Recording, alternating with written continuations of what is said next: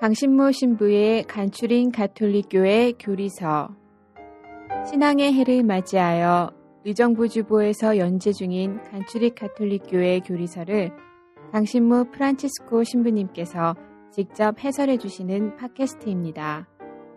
방대한 분량과 어려운 내용을 담고 있는 가톨릭교회 교리서를 간단하고 명료하게 설명해 주십니다. 또한 지면에서 다루지 못한 내용을 추가하여 더욱 깊고 풍부하게 이해를 도와주십니다. 이 팟캐스트는 안드로이드 어플 팟빵과 애플 팟캐스트에서 들으실 수 있습니다. 의정부교구 홈페이지 u가톨릭.or.kr로 접속하시면 강의 자료 문서 파일도 다운받아 보실 수 있습니다. 강신모 신부의 간추린 가톨릭교회 교리서 여러분 안녕하세요. 강신모 프란치스코 신부입니다. 오늘은 그 사도신경의 육신의 부활이라고 하는 대목을 공부하도록 하겠습니다. 죄의 용서와 육신의 부활을 믿으며 하는 육신의 부활 부분인데요. 우리가 지금까지 꽤 오랜 기간 동안 사도신경을 쭉 공부해 왔는데요.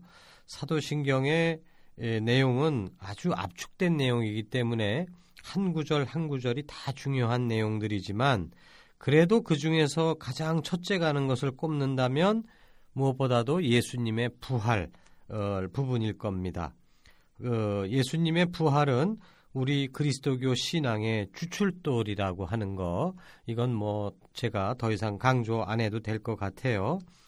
어, 우리 고린도 전서 15장 12절부터 어, 후반을 한번 보도록 하겠습니다. 여러분 가운데 어떤 사람들은 어째서 죽은 이들의 부활이 없다고 말합니까? 죽은 이들의 부활이 없다면 그리스도께서도 되살아나지 않으셨을 것입니다. 그리스도께서 되살아나지 않으셨다면 우리의 복음 선포도 헛되고 여러분의 믿음도 헛됩니다. 그러나 이제 그리스도께서는 죽은 이들 가운데에서 되살아나셨습니다. 죽은 이들의 만물이 되셨습니다. 예, 우리가 신앙생활을 하는 데 있어서 그 여러 가지 바라는 바가 있겠죠. 어, 가장 초보적인 신자들은 우리가 신앙을 가짐으로써 어, 어떤 그 현세적인 이득을 얻고자 이렇게 생각하는 분들도 있어요. 어, 하느님을 잘 믿었더니 일이 잘 풀린다. 어, 또잘 풀리게 하기 위해서라도 하느님을 잘 믿어야 되겠다. 뭐 이제 이런 것을 바랄 수도 있고 또 어떤 분들은 조금 더 수준 있게 정말 우리가 그 올바른 생활을 할 수 있겠다. 내 욕심만 차리는 생활이 아니라 남을 돕고 정말 희생하고 하는 그런 삶을 기쁘게 할 수 있다. 신앙이 있기 때문에 어 뭐 이게 이제 어, 훨씬 더 이제 성숙한 신앙의 모습이겠지만 그러나 잘 먹고 잘 사는 것을 목적으로 사는 거나 남들을 어떻게 하면 도울까 이렇게 하면서 고민하면서 사는 거나 어 아주 높은 데서 바라본다면은 사실은 50보 100보일 수도 있어요. 왜냐하면 윤리적으로 살건 윤리적으로 살지 못하건 그냥 죽으면 끝나는 거니까. 어, 그, 아니, 뭐, 이왕 저기 그, 비, 저, 비 오는 날, 게다가 요즘 비나 눈은 황사가 들어가 있어갖고, 그, 자동차에 맞으면 그냥, 어, 완전히 얼룩이 지잖아요? 그러니까, 그 어떤 사람은 깨끗하게 세차를 하고 어떤 사람은 지저분하게 차를 몰고 다녀도 계속 비가 온다면은 차이가 없는 거예요. 응? 그 열심히 세차할 이유가 없죠. 우리가 깨끗하게 생활을 하고 희생적으로 잘 사는 거 물론 인간적인 관점에서 봤을 때는 훨씬 더 인격적이고 어, 수양이 깊고 좋은 것이라고 우리가 상식적으로 판단할 수 있지만 그러면 뭐 할 건데? 죽음 죽는데. 그러니까 죽음이라고 하는 것은 어 우리가 뭐 어, 이렇게 잘 먹고 잘 살던 거 그런 것들을 없애버리는 것뿐만 아니라 내가 윤리적으로 훌륭하게 살으려고 했던 그런 노력들 어 뭐 예를 들어서 어 어떤 그 이 어려운 이웃들을 돕기 위한 무슨 좋은 시스템이나 그런 단체나 이런 거를 내가 만들기 위해서 막 그냥 혼신의 노력을 다해서 했다. 내 재산까지 다 거기다 집어넣어서 그래도 죽음 앞에서는 다 없어질 수 있는 것이죠. 그렇기 때문에 이 죽음의 문제 그리고 그 죽음을 넘어서는 부활의 문제가 우리에게 제대로 해명이 되지 않는다면 우리가 애써서 돈을 벌던 아니면 좋은 일을 하건 그것들도 다 결국은 다 흩어져 버리고 마는 것이기에 결국 우리 신앙의 핵심은 부활에 꽂혀 있을 수밖에 없는 것이고 그렇기 때문에 우리가 믿는 바도 그 예수님의 부활을 믿고 더 나아가서 우리들의 부활을 믿는 이것이 서 있지 않으면 우리 신앙생활이 그냥 윤리생활 수준으로 그냥 거기서 머물러 버리고 또 정말 아주 중요한 그 결정적인 순간에는 흔들리기가 너무나도 쉬워요. 어, 허무하게 이렇게 어, 요즘은 그 우울증 이런 게 굉장히 심각하잖아요. 그러니까 이 허무 앞에 딱 우리가 맞닥뜨릴 수밖에 없다는 것입니다. 우리가 열심히 했는데 이게 뭘까? 이게 무슨 의미가 있나? 그런데 이제 우리가 믿는 바는 예수님의 부활을 믿는 것이고 이제 그 부활은 예수님 혼자만의 것이 아니라 그분을 믿는 모든 사람들에게 흘러 넘쳐서 우리 모두도 예수님처럼 부활할 것이다. 그렇기 때문에 이제 우리는 왜 내 욕심만 채리면 안 되고 하느님 뜻과 이웃 사랑을 우리가 생각해야 되느냐? 부활할 거기 때문에 그런 것이죠.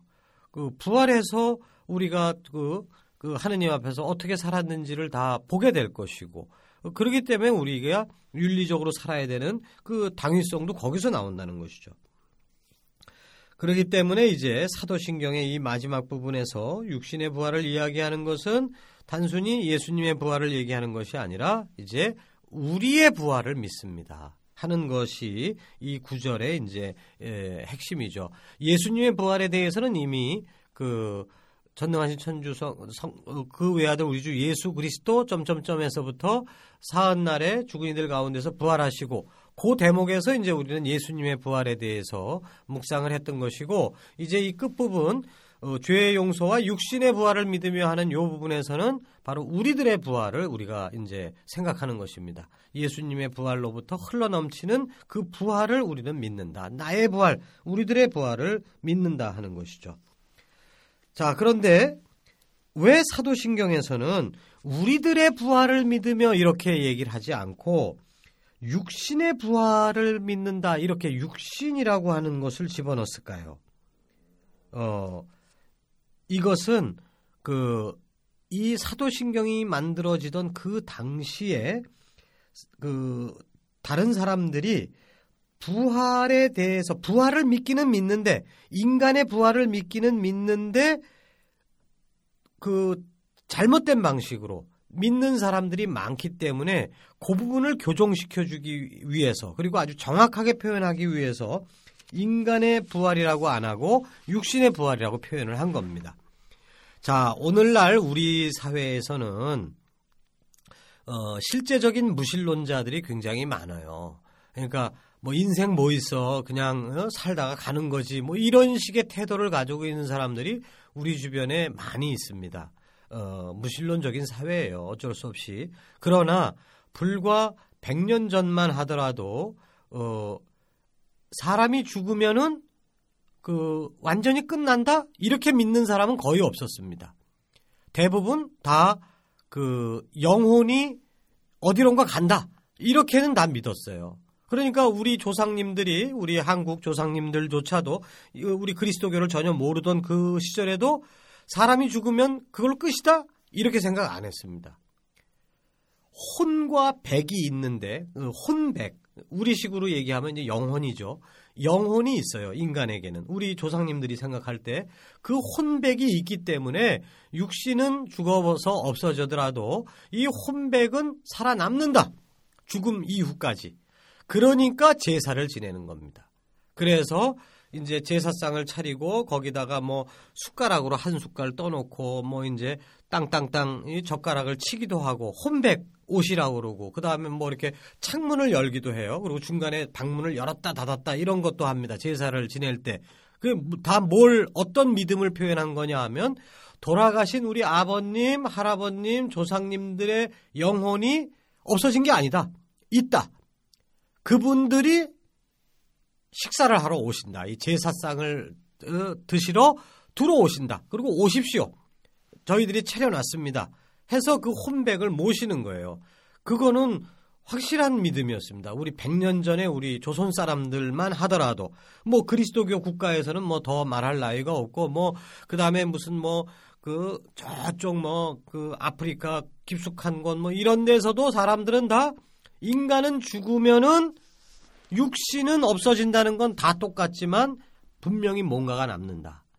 혼백이 남는다. 영혼이 남는다라고 생각을 했죠.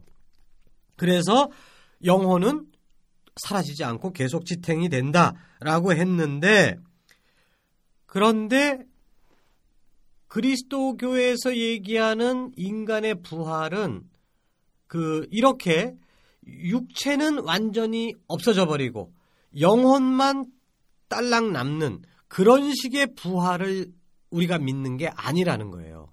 이 육신의 부활이라는 이 구절을 통해서 얘기하고자 하는 바가 우리는 영혼도 영혼은 처음부터 죽지도 않지만 영혼만 남는 게 아니고 죽어버린 죽어버린 이 육신도 다시 일어날 거라는 겁니다. 그래서 이 두 가지가 다시 영혼과 육신이 결합될 때 이제 완전한 인간 부활이 이루어진다.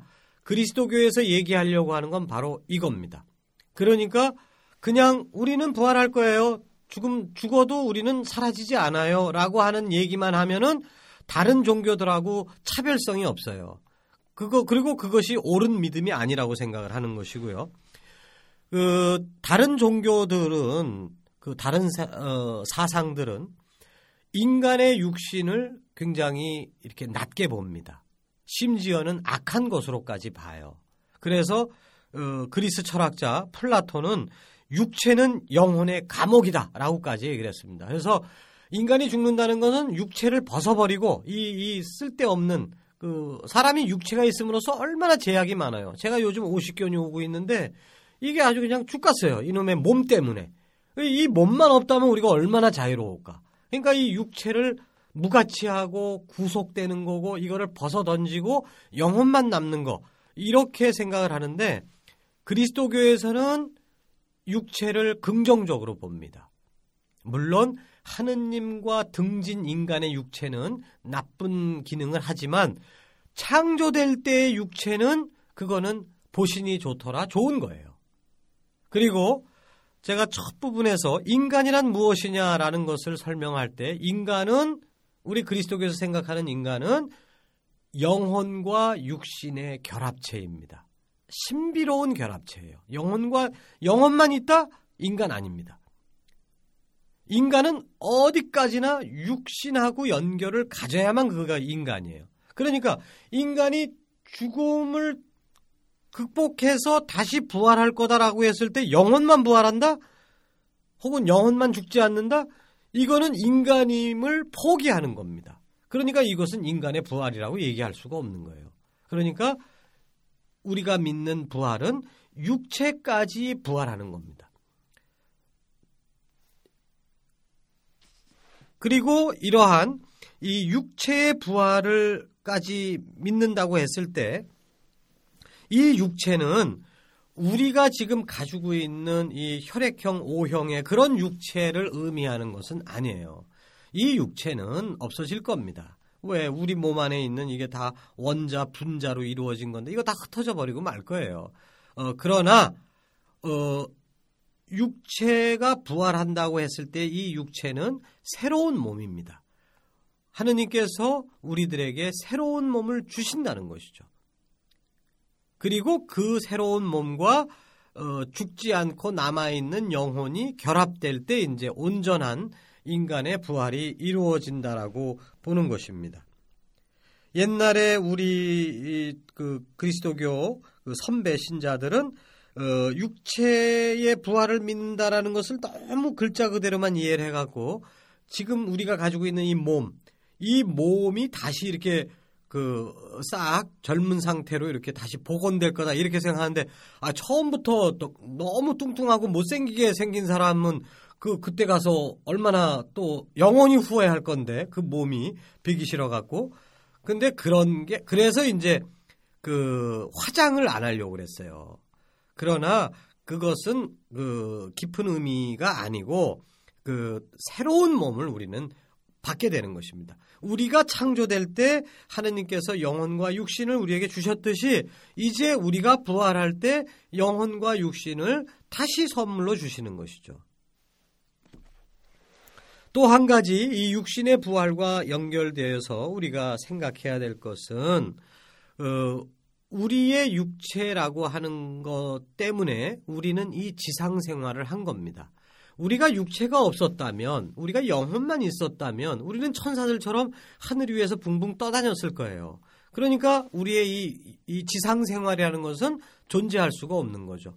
육체로 말미암아 우리는 이 지상 생활을 한 것이고, 이 지상에서 우리는 공부하고, 그 다음에 일하고, 결혼해서 아이 키우고, 그 와중에서 보람과 기쁨, 그 다음에 정말 노고와 땀, 슬픔, 죄, 이 모든 것들이 체험됐던 겁니다. 우리의 이 지상생활이라는 거. 근데 이, 이러한 우리의 슬픔, 기쁨, 이 모든 것들이 이게 뭘 통해서 이루어지냐 하면은 육체를 통해서 이루어지는 거예요. 정신으로만 우리가 사랑을 하고 정신으로만 슬픔을 느끼고 그런 게 아닙니다.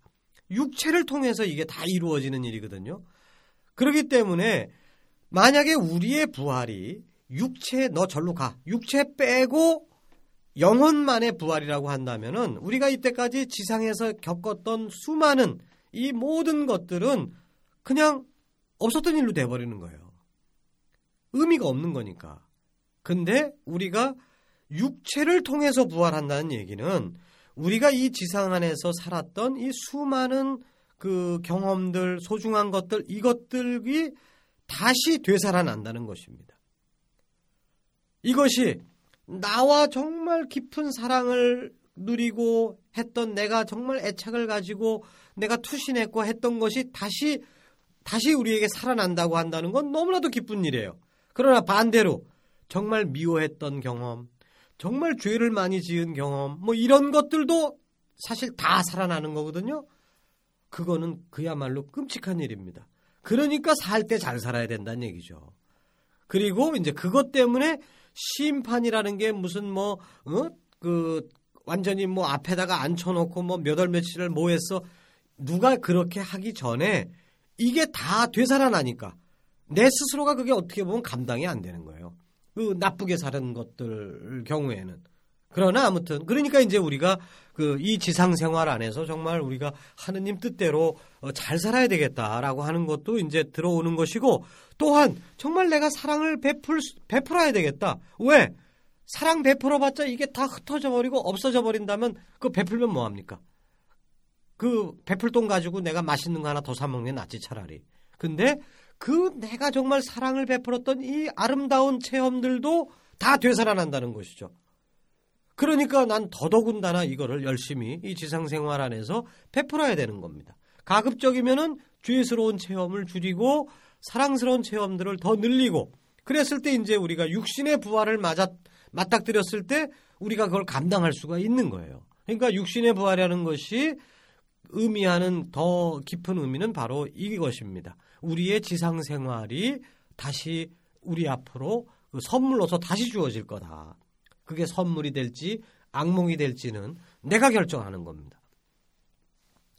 자, 지금까지 우리가 배운 그 어, 내용들, 어, 카톨릭 교회의 교리 내용들, 사도신경의 내용들, 세상을 창조하신 하느님이나 뭐 사람이 되신 예수 그리스도, 뭐 그분의 부활, 뭐 평생 동정이신 마리아, 뭐 이런 것들, 이런 교리 내용들을 이해하고 믿는 것은 쉽지 않습니다. 그런데 이런 것들보다 더 믿기 힘든 교리는 우리들의 부활이에요. 예수님의 부활 어려서부터 신앙교육을 받았기 때문에 의뢰 그러려니 받아들이는 사람들도 꽤 있습니다. 저 같은 경우에는 그랬어요. 그건 뭐 부정할 수가 없는 완전히 세뇌가 된 거예요. 예수님 부활하신다. 예수님 부활하셨다. 이건 완전히 세뇌에 가깝게 들은 거기 때문에 그 그냥 믿어버리는 거죠. 어떻게 보면. 근데 너가 부활할 거야라고 하는 그 얘기는 어 그건 쉽게 받아들이지가 않는 거예요. 왜? 내가 내 꼴을 아니까.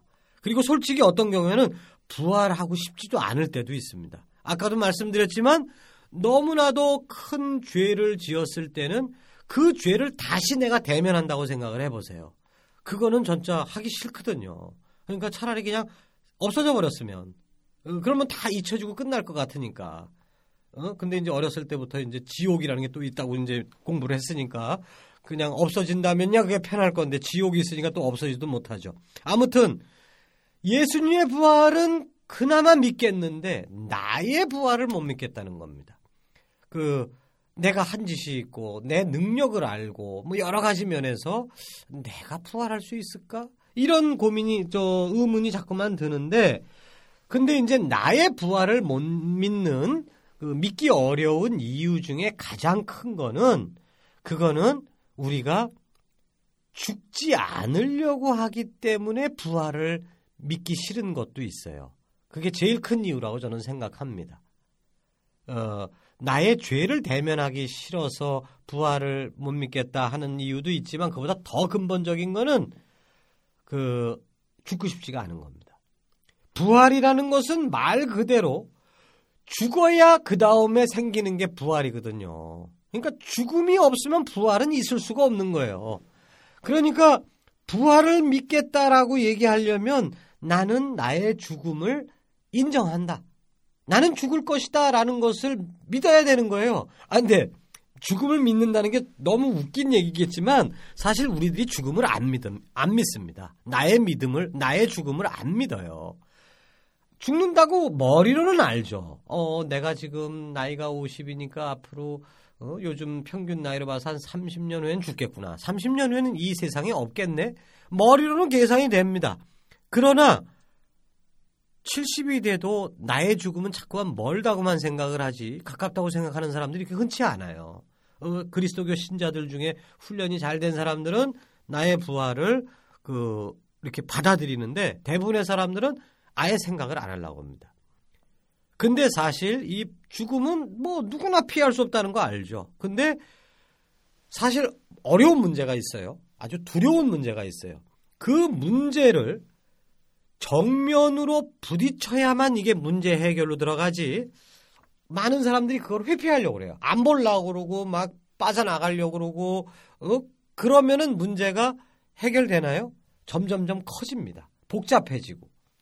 그래서 키에르 케골이라고 하는 철학자는 죽음이라고 하는 병, 죽음은 병이다라고까지 얘기를 했어요. 이 죽음은 사람들이 아무도 생각 안 하려고 하는데 이놈은 벌써 우리 안에 들어와 있는 겁니다. 죽음이라는 게. 그래갖고 나의 모든 것을 지배하고 있어요. 우리가 수많은 거에 두려워하고 있는 게 있습니다. 우리 우리 어, 우리의 어떤 심리적인 구조를 계속 분석해 보면 두려움이 제일 커요. 남자가 여자를 찾는 이유도 두려움 때문에 찾는 경우가 많고 또 여자를 하고 헤어지려고 하는 이유도 두려움 때문인 경우도 많고 뭐 수많은 돈을 악착같이 벌으려고 하는 사람의 심리를 더 깊숙이 봤을 때 두려움이에요. 막 쓰려고 하는 사람도 역시 두려움일 수 있고 근데 뭐에 대한 두려움이냐? 결국에는 죽음에 대한 두려움입니다. 근데 아무리 무서운 놈이라도 정체가 밝혀지면 별로 덜 무섭거든요. 어, 무섭긴 무섭죠. 그러나 훨씬 더, 뭐 10분, 그 두려움이라는 게 한 10분의 1로 줄어듭니다. 근데 정체를 모르면은 이게 막 뻥튀기가 돼갖고 어떻게 감당할 수 없을 정도 두려워요. 그러니까 죽음을 우리가 맞대면을 안 하려고 하니까 이 두려움은 슬그머니 우리 속으로 들어와 갖고서는 우리를 완전히 장악하고 있는 겁니다. 그래서 키에르 케고르가 죽음에 이르는 병이라고까지 얘기를 한 거예요. 그렇기 때문에 이렇게 죽음을 회피하고 죽음을 두려워하고 그러고 있기 때문에 그래서 내가 죽는다는 것을 안 믿어. 막치도 영원히 살 것처럼 그렇게 발버둥을 치고들 앉아 있는 거예요. 그런 사람들이 나의 죽음에 대해, 나의 부활에 대해서 그걸 받아들일까요? 그건 절대로 못 받아들입니다. 그러니까 이 사도신경에 육신의 부활을 믿으며 이 구절을 우리가 마음속으로 받아들일 수 있게 되려면 그 전에 먼저 이제와 저희 죽을 때 저희 죄인을 위하여 빌어주소서 성모성의 구절을 먼저 우리가 묵상을 해야 돼요. 나는 죽는다. 이게 제한된 시간밖에 안 남았다. 그런 근데 나는 지금 뭔가를 열심히 하고 있는데 야 앞으로 20년 후에 30년 후에 어 나 없어지네. 그러면 내가 지금까지 이렇게 열심히 했던 거 이게 무슨 의미가 있을까? 어 정말 허무한 거죠. 그런데 이렇게 허무하게 끝나버릴까 내 인생이 하느님께서 이렇게 어? 좀 놀다가 그냥 허무하게 죽어버려라 이렇게 우리를 창조하셨을까? 아니죠. 하느님의 자비하심, 하느님의 창조하심을 우리는 믿기에 우리는 요청하는 겁니다. 하느님, 제 인생 제가 나름대로 열심히 이렇게 하려고 그러는데 이것이 모든 것이 수포로 돌아가지 않게 해주십시오. 어? 이것을 넘어서게 해주십시오. 그리고 예수님이 그러하셨듯이 나도 그것을 넘어설 수 있다라고 하느님의 힘으로 저는 저의 부활을 믿습니다. 이렇게 넘어갈 수가 있는 거예요. 그래서 우리는 죽음을 직시해야 된다. 그리고 이제 내가 죽는다라고 하는 관점에서 나의 지금 가지고 있는 욕심, 분노, 기쁨, 보람, 고통을 바라봐야 됩니다. 정말 고통스러울 때도 있죠. 그러나 지나가는 거예요. 왜? 죽을 거니까 우리가. 그러면은 나의 인생이 전혀 다른 모습, 다른 의미를 갖게 됩니다. 가톨릭 교회 교리서 한 구절 한번 읽어볼까요? 천칠항인데요. 죽음은 지상생활의 마침이다. 우리의 삶은 시간으로 계산되며 그 시간 안에서 우리는 변하고 늙어가므로 지상의 모든 생물과 마찬가지로 죽음은 생명의 정상적인 끝마침으로 보인다. 정상적인 끝마침이라는 거죠. 이러한 측면에서 볼 때 죽음은 우리에게 삶의 긴박감을 준다. 죽음을 염두에 두는 것은 삶을 실현하는 시간이 한정되어 있다는 사실도 깨닫게 한다. 죽음을 제대로 봐야 우리가 하루하루 살고 있는 이 삶도 제대로 볼 수 있다는 얘기죠. 그러나 신앙인은 죽음 앞에서 좌절하지 않습니다.